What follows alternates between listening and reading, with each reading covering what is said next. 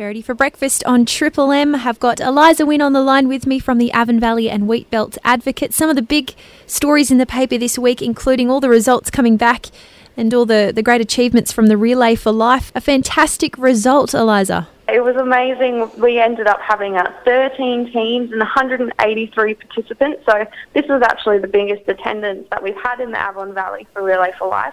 And amazingly, they raised more than $51,000 for the Cancer Council. So, yeah, an amazing achievement all round. And we also have a nice gallery of a few of, few of the competitors on the on the night. We had some great dress ups, so really good pick.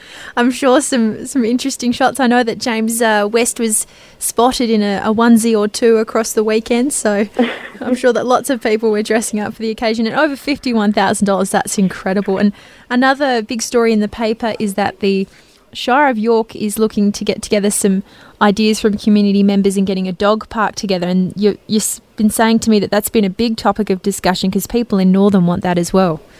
Yeah, it's definitely been a big discussion point here. We've we've had the story up on Facebook, and people just really are wanting areas for their dogs to play safely. So, yeah, the Shire of York is wanting uh, people from the community to have their say on two proposed areas where they could have this dog park. So, yeah, if you're in the Shire of York, uh, you can have your say on where you want these dog parks to be. And last but not least, uh, another really quite big story within the paper was the coverage of the uh, the passing of a, a, recent Indigenous community member who's done a lot uh, for the town, Mark Davis. Yeah, so Mark Davis, also known as Shadow to a lot of people in town, he had a, a massive uh, role, especially in the sporting community here in Northam.